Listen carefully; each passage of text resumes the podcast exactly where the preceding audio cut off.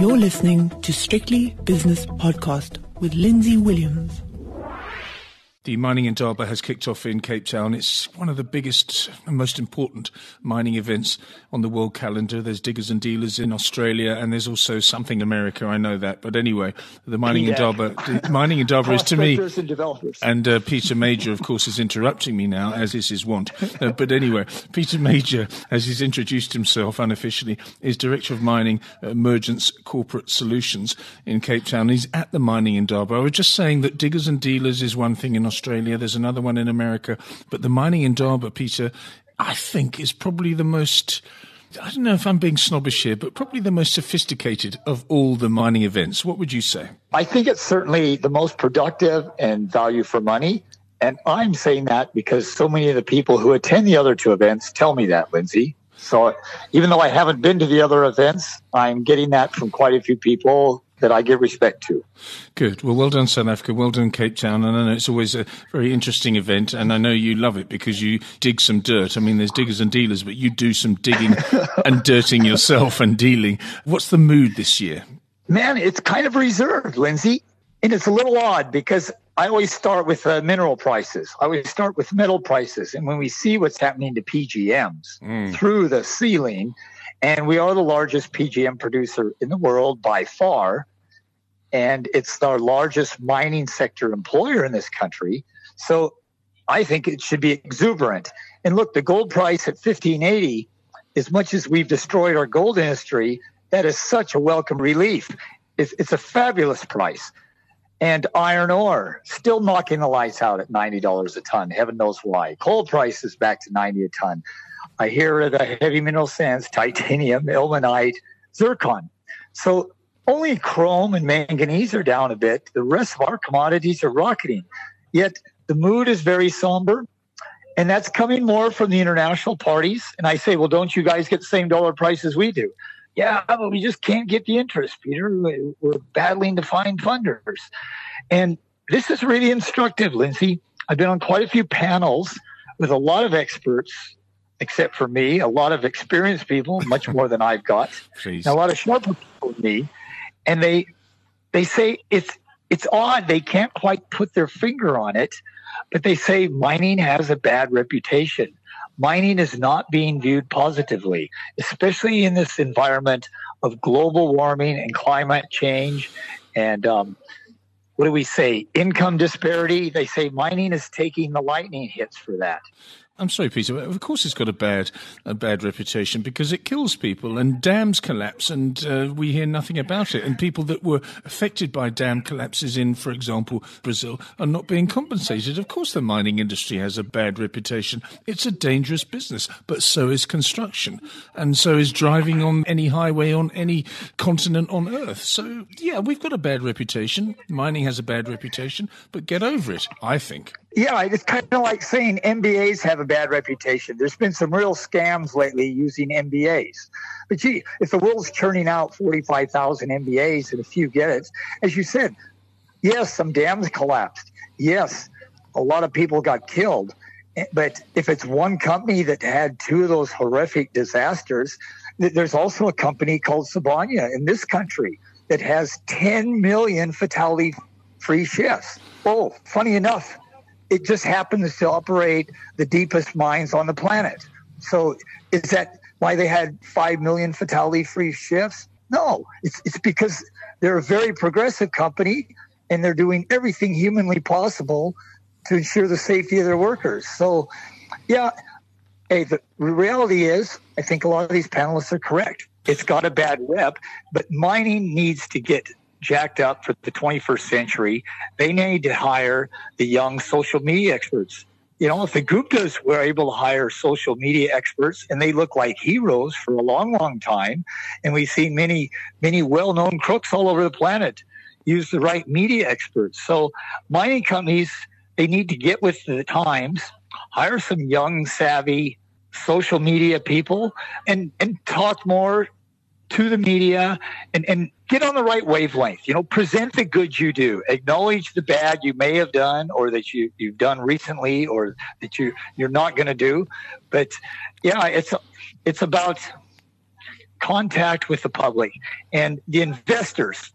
They're the guys you really need to make contact with is with your investors. Well, you have to get in touch with your stakeholders, your investors, your employees, and everybody else that might be affected uh, by your operations. And when I said get over it, I don't mean to say that in a disparaging way and that it's not important that people die in the mining industry. But what I'm saying is that mining gets a bad rap as opposed to, for example, the construction industry, where people are working on a building site and die every single day. And that doesn't get right. that doesn't get publicized. It is terrible. But I, what I will say about the South African mining industry is that the first thing you see these days is not headline earnings per share or the number of ounces that have been produced or the number of ore that has been mined. It is the number of fatality free days, or we are sorry that uh, two of our employees, part of our family, have died. And that is a progressive move. It's all to do with you know, social, environment, and governance issues. So we are, I think, going in the right direction, Peter. No, we, we definitely are and you, you can only use comparisons so far. Because if you could say yes we did lose two people last year we feel horrible about it but thankfully it was only 10% of what the soe lost. Thankfully it was less than a quarter of what eskom lost while trying to provide us with electricity. Or department of water affairs lost 12 people driving a, a new tunnel to a dam. Yes. or transnet that wrecked three trains. I know you, you don't want to be too cute if these guys, you know, if, if governments are using this as a lever and a wedge to get more out of you than is justified, hey, um, love and war, you know, hand grenades are allowed, right? Yes, they really are. Peter, what do you think is going to come out of this Indaba, first of all? Because you say the mood is slightly subdued, maybe even somber. Uh, do you think there are going to be deals done, or do you think people are still viewing South African mining as a whole with a good deal of suspicion? Lindsay, I worry that we're going to have less deals done this in Indaba than probably at least the last five, six, or seven. And and the reason I say it is there's fewer investors here that I've bumped into, that I've had meetings with, that I've even seen than in previous Indabas. And the ones that are here are ones that have been coming for quite a while. And and they're all saying pretty much what um, CNN spokesman, CNN media expert, what do you want to call him, Mr. Richard Quest? If, if you saw how viral Bruce Whitfield's interview went with Richard Quest, they're all mimicking what he said. Bruce Whitfield asked him at Davos this year, have you met with the South African delegation? Have you engaged with them? What do you think? And Richard Quest is pretty clear. They've been coming here for years, but they're saying the same thing. Unfortunately, they're doing the same thing. Nothing. And yeah. you guys have serious issues, and serious issues warrant some kind of action, not just talk. You can't just keep coming. So, unfortunately, we don't have Cyril Ramaphosa speaking this year. We do have Gwede Mantashe here quite a bit, much more than the previous ministers were, but he's not saying anything new. Or if he says something that he wants to think is new, it's not going nearly far enough to do any good. It's, it's almost meaningless. And, and it, it kind of grates on companies. They want something real that they can benefit by. They want to see the country doing real things. And when you've got power failures two times, three times a day at the Indaba, the most important event in South Africa during the year, man. So that's reality. And reality is speaking much louder than words. Okay, so let's have a look at the market when it comes to market prices. PGMs have been absolutely extraordinary. The palladium price is a classic bubble, it's a classic squeeze, I think, and there will there will be substitution, of course, but it takes a couple of years for the substitution process to take place. But on the other hand, the market knows that, and the market will anticipate that. Is there going to be a shift from palladium to platinum over the next couple of years, and therefore will that gap narrow? I think without a doubt there's going to be that shift. And some of the producers here have told me the shift has already started. Some of the users here, international users, have told me the shift has started. Yeah. But they said, Pete, shifts take a while. And yes, this palladium's kind of got out of control, but they said all the technology to develop palladium converters happened in the 1990s and it came through in the new millennium. So palladium has only become more expensive than platinum what, maybe the last five years. So he said, you had 20 years of technology figuring out, let's use palladium because it's half to a third the price of platinum. Mm. And so how do you compress a reversal going the other way? They, they said they're pretty confident platinum can be used much more than palladium, but what happens if it then reverses on you again? In the meantime, yeah, but Peter, before you go on, I mean, it, it, took it took all this time yeah. for people to realise that they could use palladium because it was a third of the price in the 1990s. But the platinum technology is already there, so they can dust it off, plug it in, and away you go. That's my simplistic argument. That's your simplistic argument, and that's probably Major's simplistic thinking. But I've got all these PhD chem engineers, mech engineers, metallurgists telling me why it's not so easy as just dusting off. Okay. They say this this technology, this R and D is being pushed so hard. So if you've been pushing palladium at the expense of platinum for ten or fifteen years, yeah, you can dust off platinum. But platinum was designed at what was it, clean air number three. We're up to clean air number six. Look, you can always get legislative fiat like George Bush Jr. did when California was trying to enforce very clean air rules and all the auto manufacturers went to the White House and said, you have to force California to drop those requirements. You know, we can't meet those. It's uneconomic. And, and the White House did that. So you can easily have Chinese fiat or American presidential decree saying, okay, I'm going to give the guys a six month or a year holiday. It's too expensive. It's unreasonable. But all the South African producers tell me it's not too expensive, Pete. None of the manufacturers are complaining. It's sure funny that they were really? these auto manufacturers seem to complain about it in the 90s when palladium was 250 and platinum was 400, but now they're not complaining. And rhodium's 11,000, palladium's 2,400.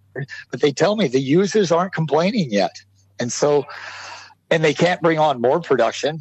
It's hey, we got to enjoy it while it lasts, but I think it is some kind of bubble. I know it will turn around. I know it's going to come back lower than it is now. And it'll be this year, but I thought it was going to be weeks. It looks like it's going to be at least months.